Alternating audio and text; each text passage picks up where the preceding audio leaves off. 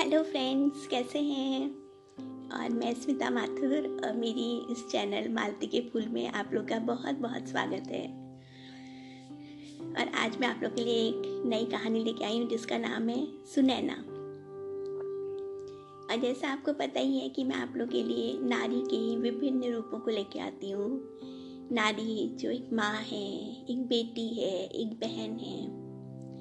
और कितने ही रोल कितने ही रोल्स को वो इस सोसाइटी में प्ले करती है। तो बस ऐसे ही एक माँ के दर्द की कहानी है, जिसका नाम है सुनैना। मैं हॉस्पिटल से लौट के आई तो बेहद थकी हुई थी। आते से ही मैंने अपना बैग एक तरफ़ रखा और अपना कोट उतार के फेंक दिया सोफे पे। और गुदगुदे सोफे में जाके मैं पसर गई। एकदम रिलैक्स हो गई, एकदम अंदर ही घुस गई उसके। दिन भर मरीजों को देखते देखते मैं बेहद थक गई थी। और तभी दौड़ की मेरी बेटी आई, सुनैना। उसने आते से मुझे ठंडा ठंडा पहले पानी पिलाया। और उसके बाद वो मेरे लिए अच्छी सी गर्म कॉफ़ी बना के लाई। उस कॉफ़ी को पीते ही जैसे मेरी सारी थकान उतर गई। हॉस्पिटल की नहीं, पूरे जीवन भर दौड़े, दौड़ने की, जीवन भर के संघर्ष शायद उस एक कॉफ़ी से उतर गए थे। सुनैना के अद्भुत प्यार ने मेरे जीवन में एक नई ऊर्जा का संचार कर दिया था। आज प्रौढ़ावस्था की इन सीढ़ियों पर सुनैना ही मेरी सबसे बड़ी हमराज है, सबसे बड़ा सपोर्ट है। और वो एक दिन के लिए भी कहीं चली आती है तो ऐसा लगता है जैसे जीवन सूना सूना हो गया सुनैना मेरे पास बैठ गई और उसने धीरे से मेरे कंधे पे अपना सिर टिका दिया और अपनी दोनों बाहों को मेरे चारों ओर घेर लिया। अपनी बाहों से मुझे जकड़ लिया उसने। मेरी आँखें बंद हो गई और मैं अतीत की ना जाने किन गहरी खाइयों में पहुँच गई। बहुत दूर दराज का बचपन, जैसे अचानक ही हंसने मुस्कुराने लगा। मैं माता पिता की इकलौती लाडली बेटी। बचपन से ही बेहद खूबसूरत थी। खुला हुआ गोरा रंग बड़ी बड़ी भूरी आँखें, काली घनी पलकें और काले, लंबे, घुंघराले बाल। पापा उच्च पदस्थ अधिकारी। बड़े बड़े बंगले गार्डन्स बाहर खड़े संतरी ड्राइवर और बावर्ची। बेहद मॉडर्न मम्मी। क्लब और किटी पार्टी की दुनिया में मस्त। पापा जहाँ जाते, लोग उन्हें सलाम ठोकते। डायरेक्ट आईएएस ऑफिसर थे। पापा के ठाट बाट ही अलग थे। एक छोटा भाई जो हम सबका बेहद लाडला। मुझसे दस साल छोटा। जब मैं ग्रेजुएशन कर रही थी, वो पांचवी में था। एक शहर से दूसरे शहर ट्रांसफ़र होता रहता। और पापा जिला कलेक्टर से लेकर कमिश्नर तक के उच्च पदों पर आसीन रहते। लंबा चौड़ा रौबीला व्यक्तित्व। मैंने कद काठी पापा की ही पाई थी और खूबसूरती माँ की ले ली थी। बचपन से ही मैं पढ़ने में बेहद होशियार थी। जिस स्कूल में पहुँचती, वहीं फ़र्स्ट आती पढ़ाई के अलावा गीत संगीत और खेल कूद में भी मैं सबसे आगे रहती जिस प्रतियोगिता में भाग लेती, उसी में प्राइज जीतती। सबको बड़ा आश्चर्य होता अद्भुत ऑलराउंडर लड़की थी मैं। चाहे वो निबंध प्रतियोगिता हो या सलाद। पापा मुझे शुरू से ही आईएएस बनाना चाहते थे। लेकिन मैं अपने नाना और मामा लोगों की तरह डॉक्टर बनना चाहती थी। सफ़ेद कोट में सजे और स्टेथोस्कोप पहने मामा मुझे बहुत अच्छे लगते। मेडिकल कॉलेज, मरीजों की भीड़, सफ़ेद कपड़ों में सजी नर्सें और सीनियर डॉक्टर्स। दसवीं, ग्यारहवीं तक आते आते मेरे मन में चाइल्ड स्पेशलिस्ट बनने के सपने सजने लगे थे। और बारहवीं के बाद पहले अटेम्प्ट में ही मेरा लखनऊ के मेडिकल कॉलेज में सिलेक्शन हो गया था।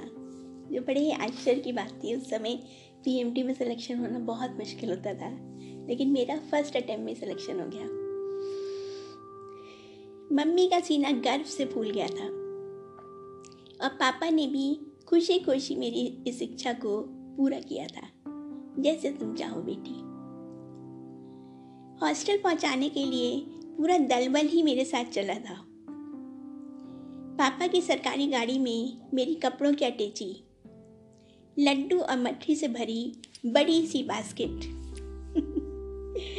देसी घी और फल, और किताबों व जूतों के बॉक्स अलग से।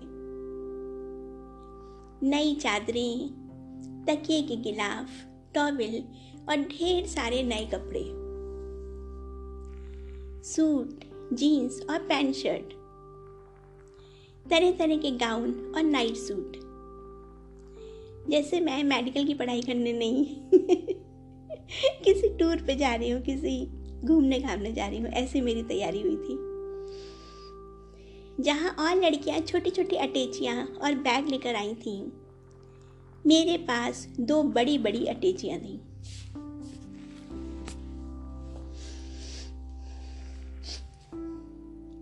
और फिर शुरू हुआ था मेडिकल कॉलेज का सफ़र। बड़ा सा डबल सीटेड रूम दो कॉट दो अलमारियाँ और दो टेबल कुर्सी।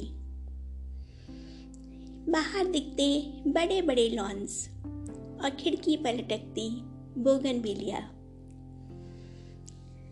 सुबह चिड़ियों की चहचाहट और सूरज की स्वर्णिम किरणों से ही मेरी नींद खुलती। मेरी बहुत प्यारी सहेली, मेरी रूममेट श्रेया, जो बस्ती जैसे छोटे से शहर से आई थी। मेरी रूममेट का नाम था श्रेया। मध्यम वर्गीय परिवार की मेहनती लड़की। हम दोनों हर जगह साथ में जाते। क्लास से लेकर मेस में डिनर तक। फ़र्स्ट ईयर में फॉर्मल लाइट में डूबे मोम जैसे लगते डेड बॉडी से फाइनल ईयर तक का सफ़र हमने साथ में तय किया था। जहाँ रोज़ मैं नए नए सूट और जीन्स पहनती, श्रेया अपने वही घिसे पिटे तीन चार सूट पहनती। सांवला रंग छोटी छोटी आँखें और काले गुंगराले बाल। कभी कभी हम दोनों हाथ में हाथ डाले मेडिकल कॉलेज की चिकनी सड़कों और गार्डन्स में घूमते और कभी देर रात तक किताबों में चेहरा गड़ा कर पढ़ते रहते पढ़ाई के बोझ के कारण श्रेया की आँखों में जल्दी ही चश्मा चढ़ गया। लेकिन माँ द्वारा बचपन में खिलाए बादाम और मक्खन का असर था कि मेरी खूबसूरत आँखें ज्यों की त्यों थीं। थर्ड ईयर में पहली बार जब हमने डिलीवरी कराई थी। उस बार जब हम छुट्टियों में घर गए तो माँ के गले में बाहें डालकर झूल गए थे। और माँ आश्चर्य से देखती रह गई थी।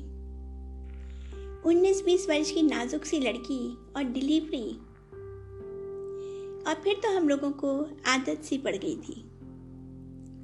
अंदर लेबर रूम में औरतें चिल्लाती रहती और बाहर आँगन में बैठकर हम लड़कियाँ गाने गाते रहते और अंताक्षरी खेलते रहते। रात भर की पढ़ाई हैवी एग्ज़ाम्स और हॉस्पिटल की ड्यूटी ज़िंदगी धीरे धीरे टफ होती चली गई थी। और तभी मेरी मुलाकात हुई थी अभिनव से। लंबा गोरा, चौड़े माथे और चौड़े कंधों वाला अभिनव। वो आई स्पेशलिस्ट था और उसने अभी अभी मेडिकल कॉलेज में as a resident doctor join किया था। मेडिकल कॉलेज के इतने सारे लड़कों में वो अलग ही दिखता। भोला, लेकिन बुद्धि से प्रदीप्त चेहरा। और धीरे धीरे हमारी मुलाकातें बढ़ने लगी थी। कभी कभी लंबी नाइट ड्यूटीज़ में हम इकट्ठे बैठकर कोई कोई केस डिस्कस करते रहते। आसपास घूमते वार्ड बॉयज़ और नर्सें वार्ड के मरीजों किसी का भी हमें ध्यान नहीं रहता, अपने में ही खोए हुए। और जब दशहरे की छुट्टियों में इस बार मैं घर गई थी, मुझे अभिनव की काली बड़ी बड़ी आँखें और उसका भोला चेहरा याद आता रहा था। और एंड दिवाली के दिन जब हमारी इमरजेंसी ड्यूटी लगी थी अभिनव ने खींच कर मुझे अपने चौड़े सीने से लगा लिया था। स्वीटी आई लव यू और मैंने शर्मा का अपना चेहरा उसके सीने में छुपा लिया था। फिर सब कुछ बहुत जल्दी जल्दी हुआ था। तीन महीने के अंदर हम विवाह बंधन में बंध गए थे। अभिनव के पापा की बड़ी सी कोठी, ममता में सास और ढेरों गहने और साड़ियाँ। मैं जैसे राजरानी बन गई थी। मेरे जैसा सौभाग्य किसका होगा? ऐसा प्यार करने वाला पति और सुख समृद्धि और स्नेह से भरा घर परिवार। इस बीच श्रेया का भी विवाह हो गया और वो अपने डॉक्टर पति के पास दिल्ली शिफ्ट हो गई। जीवन निर्बाध गति से चलता रहा था। मैंने पीडियाट्रिक्स में एमडी ज्वाइन कर लिया। बच्चों के डॉक्टर मुझे छोटे छोटे नन्हे नन्हे बच्चे बहुत प्यारे लगते थे। छोटे छोटे नन्हे नन्हे बच्चे मुझे बच्चों से बहुत प्यार था। किसी बच्चे का चेकअप करते समय जब वो मुझे मुस्कुरा कर देखता या अपने नन्हे हाथों से मेरी उंगली पकड़ लेता मैं आनंद से भर उठती। तो चलिए अब इसके आगे की कहानी नेक्स्ट एपिसोड में आ, देखते हैं कि आ, मेरी जो नायिका है उसकी कहानी कैसे उसका जीवन कैसे कैसे आगे बढ़ता है। तो इसके आगे की कहानी नेक्स्ट एपिसोड में। ओके बाय सी यू और उन्हीं बच्चों को देखते देखते मेरी कोख में भी पति के प्यार का फूल पल्लवित हो गया था। घर जैसे खुशियों से झूम उठा। सासू माँ हर समय दूध का ग्लास और फल लेकर तैयार। और पिता तुल्य ससुर साहब चॉकलेट और मेवों से मेरा आंचल भर देते।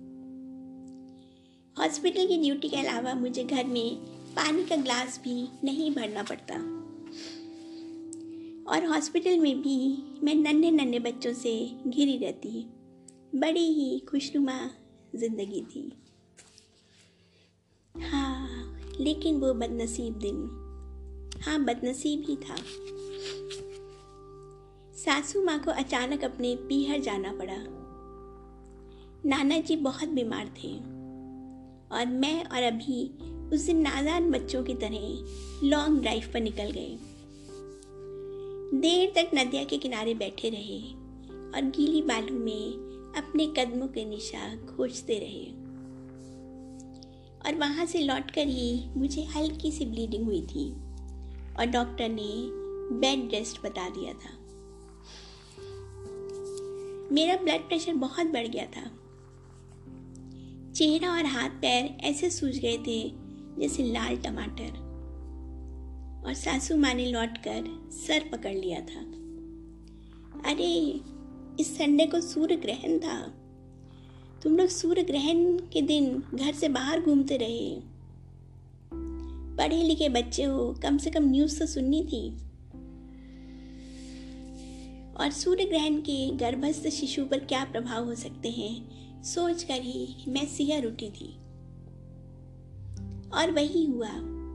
नवा महीना शुरू होते ही मेरे बढ़े हुए ब्लड प्रेशर को देखते हुए डॉक्टर ने सिजेरियन कर दिया था।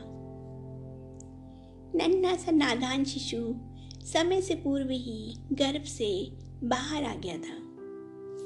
कमज़ोर, पीला सा शुरू के तीन दिन उसे इंक्यूबेटर में रखा गया। आर्टिफिशियल लाइट और गर्मी में। और पाँचवें दिन जब उसे मेरे पास लाया गया, सबके चेहरे उतरे हुए थे। दो बूंद आँसू ढलक कर अभी की आँखों से बह गए थे। मेरे साथ के पीडियाट्रिशियन ने कितनी ही बार चुटकी बजाई। टॉर्च इधर से उधर घुमाई, लेकिन बच्ची की आँखों में कोई हरकत नहीं हुई। ऐसी बड़ी बड़ी सुंदर आँखें, क्या इनमें कोई रोशनी नहीं है? और मुझे उस दिन का वो गोमती का किनारा याद आने लगा। जब चमकते सूर्य का पानी में रिफ्लेक्शन पड़ा था, और मेरी आँखें चौंधी आ गई थी। तो क्या सूर्य की अल्ट्रा वायलेट किरणें ही नन्ही बच्ची की आँखें चुरा ले गई थी? और मैं और अभी एक दूसरे का हाथ पकड़कर उस धूरी संध्या में फूट फूट कर रो पड़े थे। सूरज डूब रहा था। बाहर काले साए, रात के काले साए आ रहे थे और हमारे जीवन में भी वही अंधेरा उतरता जा रहा था। आहा, हमारे साथ ऐसा कैसे हुआ? हम पढ़े लिखे डॉक्टर, इतने समझदार। सैकड़ों बच्चे हमारे हाथों के नीचे से निकल चुके थे। और हमारे साथ ही ऐसा हादसा। मम्मी जी का रो रो कर बुरा हाल था। उनका जाना इतना महँगा पड़ेगा, अगर उन्हें पता होता तो वो जाते ही क्यों? हाँ रे भाग। जो सूर्य सारे जग को उजियारा देता है, वही इस बच्चे की आँखों के लिए घातक हो गया था। और वो अपना सिर पकड़कर बैठ गई थी।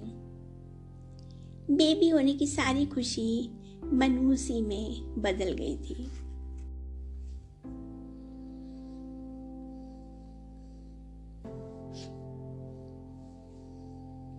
साल भर तक मैं और अभी एक आई स्पेशलिस्ट से दूसरे के पास जाते रहे। दिल्ली, बॉम्बे, मद्रास। देश का कोई प्रतिष्ठित अस्पताल हमने नहीं छोड़ा। लेकिन सबका एक ही जवाब होता।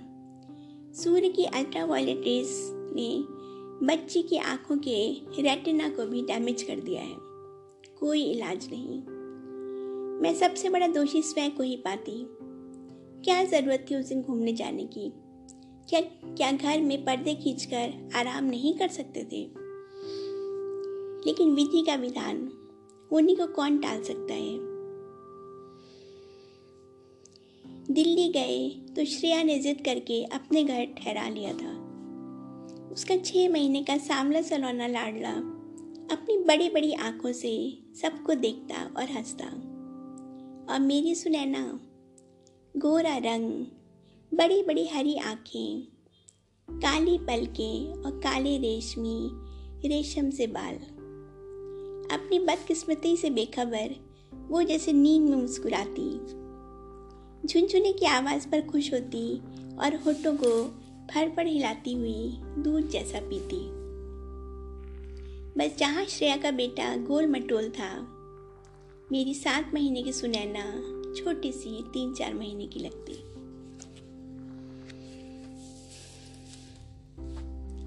फिर श्रेया और उसके पति ने ही बताया था, जर्मनी और जर्मनी और अमेरिका में ऐसे बच्चों का इलाज है। तुम दोनों डॉक्टर हो, बाहर निकलो। बेटी का इलाज भी हो जाएगा और तुम्हें भी एक्सपोजर मिलेगा। और फिर पापा ने ही मेरे नाम से ली ज़मीन बेच दी थी। और मेरे और अभी के एयर टिकट और बाकी खर्चों का इंतज़ाम किया था। उनकी लाडली बिटिया के साथ में ये क्या हो गया? उन्होंने मेरे सिर पर हाथ रखा था और कहा था, बेटा, हिम्मत रखो, हम तुम्हारे साथ हैं। और फिर एक दिन अपने देश, अपने स्वजनों और अपनी धरती को छोड़ हम दोनों उस नन्ही सी जान को लेकर अमेरिका उड़ गए थे। और फिर शुरू हुआ था संघर्षों का सिलसिला। मैं दिन भर नन्ही से बिटिया को संभालती और अभी दोबारा से एमडी के साथ साथ साथ रिसर्च असिस्टेंटशिप भी कर रहा था। पापा का इतना बड़ा ओहदा, इतना पैसा ससुर साहब की इतनी बड़ी सी कोठी और इतने सारे गहने कपड़े भी मुझे उस दुर्भाग्य से नहीं रोक पाए थे। इकलौती बहू और इकलौती बेटी उस पराए देश में पूरा काम अपने हाथों से करती। वो भूल गई कि वो एक डॉक्टर है क्वालिफाइड डॉक्टर।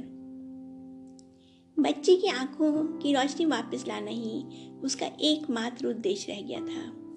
और उसका गोरा रंग एकदम पीला हो गया था डर और चिंता के कारण।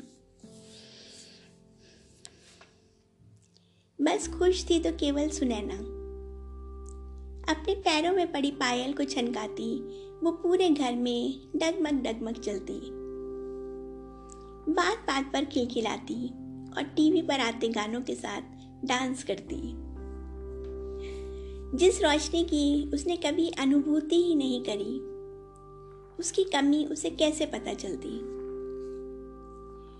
उसको माँ पिता हल्के साई से दिखते और वो उनसे लिपट जाती।